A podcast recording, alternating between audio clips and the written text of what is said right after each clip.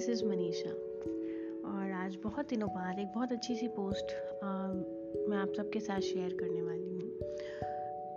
तो ज़्यादा टाइम ना लगाते हुए आइए सुनते हैं। अच्छा आप सबने सुना होगा कि दीवारों के भी कान होते हैं राइट तो उसी पे आज जो पोस्ट है जो मैं आपके साथ शेयर करने वाली हूँ उसी पे है कि जो दीवारें होती हैं हमारे घर की वो सब सुनती हैं। जी हाँ वो सब सुनती हैं और सब सूखती हैं। कैसे? आ, अच्छा कभी आपने कभी किसी के घर जाते ही वहाँ एक अजीब सी नेगेटिविटी घुटन महसूस की है? या किसी के घर जाते ही एकदम सुकून एकदम पॉजिटिव फील किया है? मैं आ, कुछ ऐसे घरों में जाती हूँ जहाँ जाते ही जाते ही तुरंत मुझे वहाँ से वापस होने का मन करता है। एक अलग ही तरह का खोखलापन नेगेटिविटी उन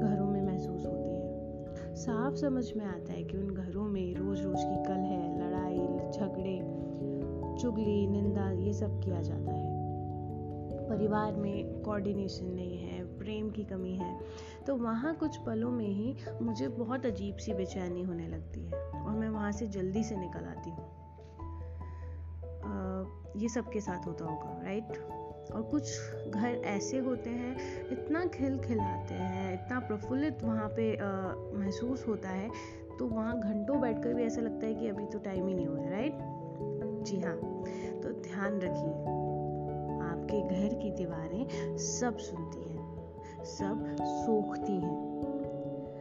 जो दीवारें होती हैं ना, ये युगों तक समेट कर रखती हैं सारी पॉजिटिविटी और नेगेटिविटी भी।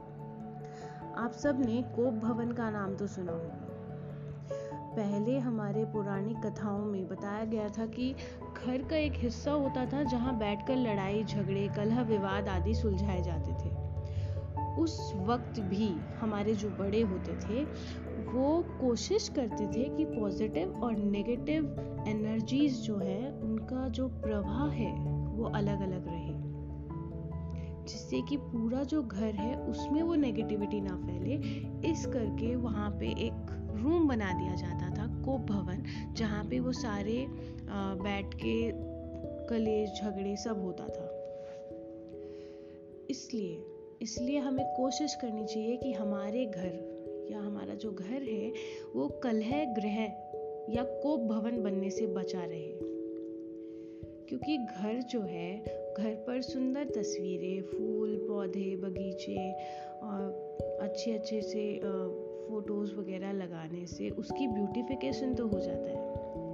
लेकिन जो हमारा घर होता है, वो सांस लेता है हमारी हँसी ठिठोली से, मस्ती मज़े से, खिलखिलाहट से, बच्चों की शरारतों से, बुज़ुर्गों की संतुष्टि से, घर की स्त्रियों के सम्मान से पुरुषों के सामर्थ्य से।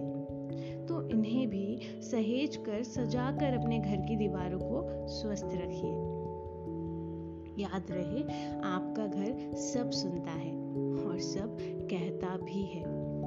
इसलिए यदि आप अपने घर को सदा दिवाली सा रोशन बनाए रखना चाहते हैं तो ग्रह, कलह और निंदा, विवादों, इन सबसे दूर रहिए। यदि आपके घर का वातावरण स्वस्थ प्रफुल्लित होगा तो उसमें रहने वाले लोग भी स्वस्थ प्रफुल्लित रहेंगे। आप सभी को शुभकामनाएँ कि आपका घर सदा सदा मुस्कुराता रहे। आज की पोस्ट, आज का एपिसोड आप सबको कैसा लगा, बताइएगा ज़रूर। Thank you